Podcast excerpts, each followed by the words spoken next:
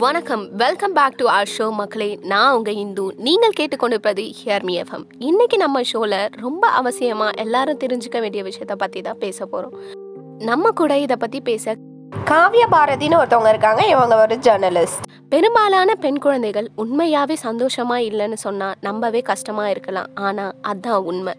ஒவ்வொரு ஆண்டுமே நவம்பர் பதினாலாம் தேதி சில்ட்ரன்ஸ் டே கொண்டாடுறோம்.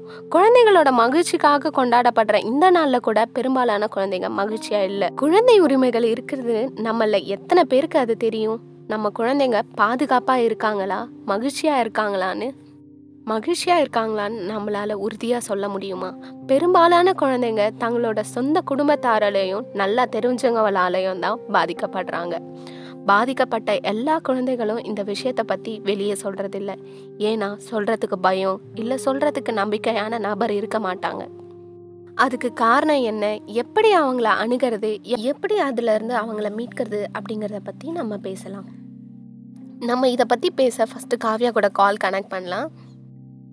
Hello hello good evening Kavya welcome to our show good evening Indu இந்தியால ஒவ்வொரு நூத்தி ஐம்பத்தஞ்சு நிமிஷத்துக்கும் பதினாறு வயசு கீழே உள்ள குழந்தைங்க பாலியல் வன்முறைக்கு ஆளாகுறாங்க. இப்படி பண்ணா போக்சோங்கிற சட்டத்தால அவங்க தண்டிக்கப்படுவாங்க அப்படின்றத மறந்து போய் இதெல்லாம் பண்ணிட்டு இருக்காங்க. போக்சோ சட்டம் என்ன எப்படின்றத கொஞ்சம் தெளிவா சொல்லுங்க காவ்யா.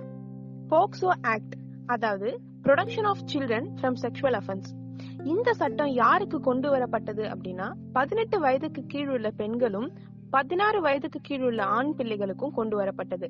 இந்த சட்டத்துல ஏன் வயது குறிப்பிடப்பட்டு சொல்றோம்னு பாத்தீங்கன்னா இந்த வயசுக்கு கீழே உள்ள பிள்ளைகளுக்கு செக்ஷுவல் ஹராஸ்மெண்ட் இல்ல செக்ஷுவல் அபியூஸ் நடந்துச்சுன்னா போக்சோ சட்டம் அப்படின்ற ஒரு சட்டத்துக்கு கீழே தண்டனை வாங்கி கொடுக்க முடியும். இதுவே பதினெட்டு வயதுக்கு மேலுள்ள பெண்களுக்கு இல்ல பதினாறு வயதுக்கு மேலுள்ள ஆண்களுக்கோ பாலியல் வன்கொடுமை இல்ல பாலியல் பிரச்சனை ஏதாச்சும் வந்துச்சுன்னா இந்தியன் பீனல் கோட் அதாவது ஐபிசி சட்டத்தின் கீழ் தண்டனை வாங்கி கொடுக்க முடியும். பதினெட்டு வயதுக்கு கீழ் உள்ள பெண்களுக்கு இந்த மாதிரி ஒரு ப்ராப்ளம் வருதுன்னா நம்ம முதல்ல என்ன பண்ணணும்? நம்ம முதல்ல பண்ண வேண்டிய விஷயம் போலீஸ் கம்ப்ளைண்ட் நிறைய பேர் வந்து போலீஸ் கிட்ட பேசுறதுக்கோ இல்ல இத பத்தி சொல்றதுக்கோ பயப்படுவாங்க. ஆனா அது கூடவே கூடாது.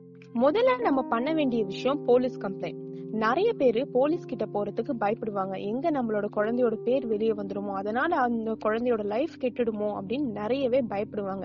ஆனா நம்ம பயப்படாம பண்ண வேண்டிய முதல் விஷயம் போலீஸ் கம்ப்ளைண்ட் ரெண்டாவது விஷயம்னு பாத்தீங்கன்னா சைல்ட் ஹெல்ப்லைன் நம்பர் அதாவது ஒன் ஜீரோ நைன் எயிட் இந்த நம்பருக்கு நீங்க கால் பண்ணி உங்களுக்கு எந்த ப்ராப்ளமா இருந்தாலும் இவங்க கிட்ட சொன்னீங்கன்னா இமீடியட் ஆக்ஷன் எடுப்பாங்க.